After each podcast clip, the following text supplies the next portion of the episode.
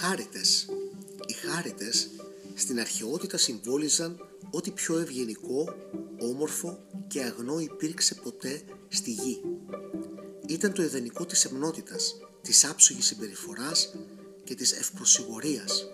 Χάρις σήμαινε πρώτα-πρώτα χαρά, τη χαρά που εκπέμπει κανείς όταν το χαρακτηρίζουν ευγενικά συναισθήματα, μα και τη χαρά και την τέρψη που προκαλεί στους γύρους του.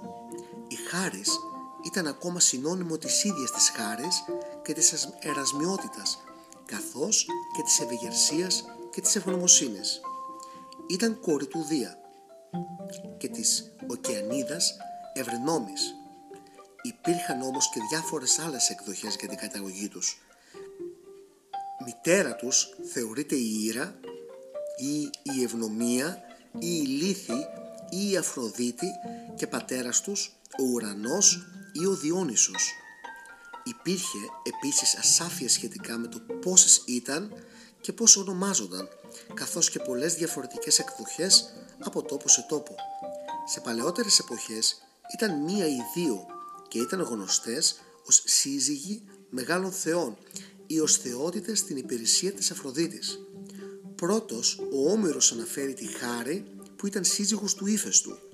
Ακόμα διηγείται ότι μία από τις χάριτες τη ματρεύτηκε ο ύπνος γιατί του την είχε υποσχεθεί η Ήρα ως αντάλλαγμα για να κοιμήσει εκείνος κρυφά τον Δία και να μπορέσουν οι θεοί να αναμειχθούν στον πόλεμο της Τρίας.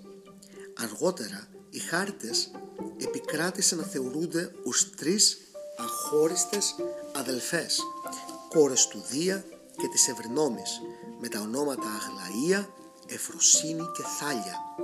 Κατοικούσαν κοντά στην κορυφή του Ολύμπου και από εκεί κανόνιζαν τα πάντα, υμνολογώντας ασταμάτητα τον πατέρα τους και βασιλιά των θεών.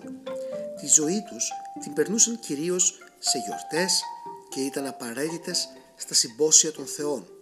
Χωρίς αυτές, οι κάτοικοι του Ολύμπου ούτε γλεντούσαν ούτε χόρευαν.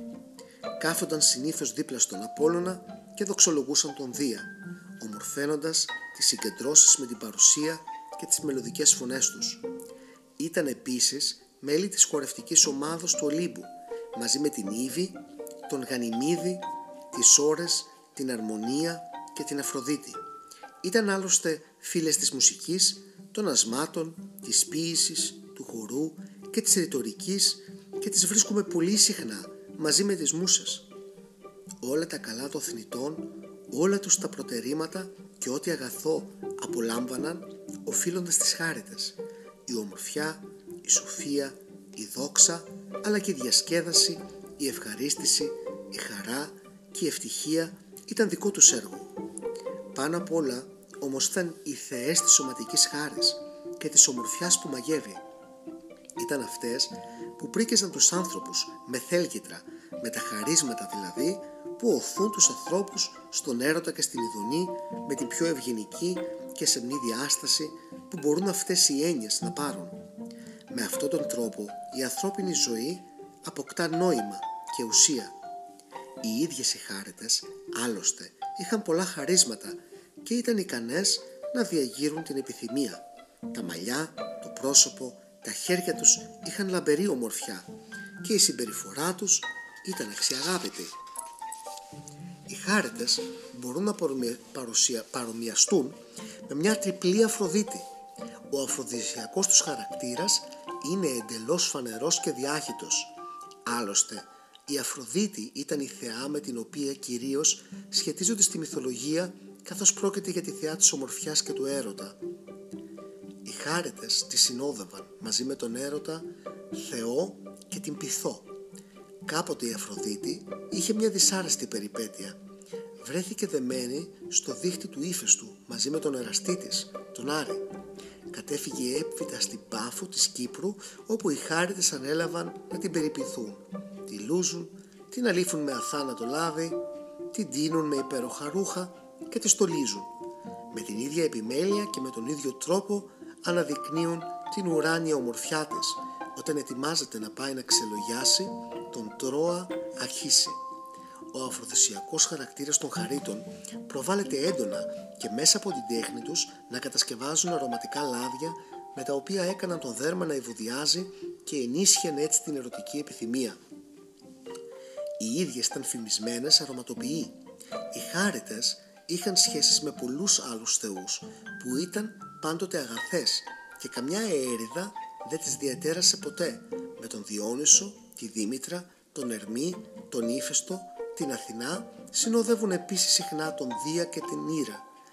Όταν ο Απόλλωνας άρχισε να κρούει τη λύρα του πριν καλά καλά γεννηθεί οι χάριτες έστησαν χορό μαζί με άλλες θεές και όταν η Άρτεμι μπήκε μέσα στο ναό του αδελφού της στους δελφούς εκείνες άρχισαν να υμνούν μαζί της τη Λιτό, τη μητέρα τους παρέα με τις μουσες. Ο Όλυπος χωρίς αυτές δεν θα είχε καμιά χάρη και στα συμπόσια πάντα η πρώτη κούπα ήταν αφιερωμένη σε αυτές, στο Διόνυσο και στις ώρες. Τόποι λατρείας αφιερωμένοι στις χάριτες υπήρχαν σε πάρα πολλά μέρη της Ελλάδας. Στην Αθήνα μάλιστα υπήρχε ναός του στην Ακρόπολη και αγάλματά τους στημένα σε πολύ κεντρικά σημεία. Το αρχαιότερο ιερό τους βρισκόταν στον ορχομένο της Βιωτίας. Εκεί υπήρχαν τρεις ακατέργαστες πέτρες που έλεγαν ότι είχαν πέσει από τον ουρανό. Αυτές τις θεωρούσαν προσωποποίηση των τριών χαρίτων και σε αυτές έκαναν προσφορές. Πολύ αργότερα τους εφιέρωσαν αγάλματα.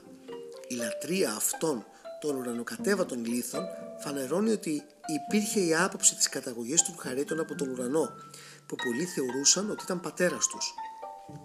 Αυτό ενισχύεται από το γεγονός ότι σε πολλά άλλα μέρη τα ονόματα και η λατρεία τους σχετίζονται και με τη σελήνη. Στη Βιωτία τελούνταν γιορτές προς τιμήν τους και ονομαζόταν χαρίτια και που ήταν μουσική και ποιητική αγώνας. Τη νύχτα οι πιστοί χόρευαν και έπειτα πρόσφεραν γλυκίσματα από αλεύρι και μέλι. Οι γιορτές αυτές θύμιζαν πραγματικά μυστήρια και οι χάρετες λατρεύονταν εκεί ως θεότητας της φύσης, οι οποίες πρόσφεραν γονιμότητα στο φυτικό κόσμο.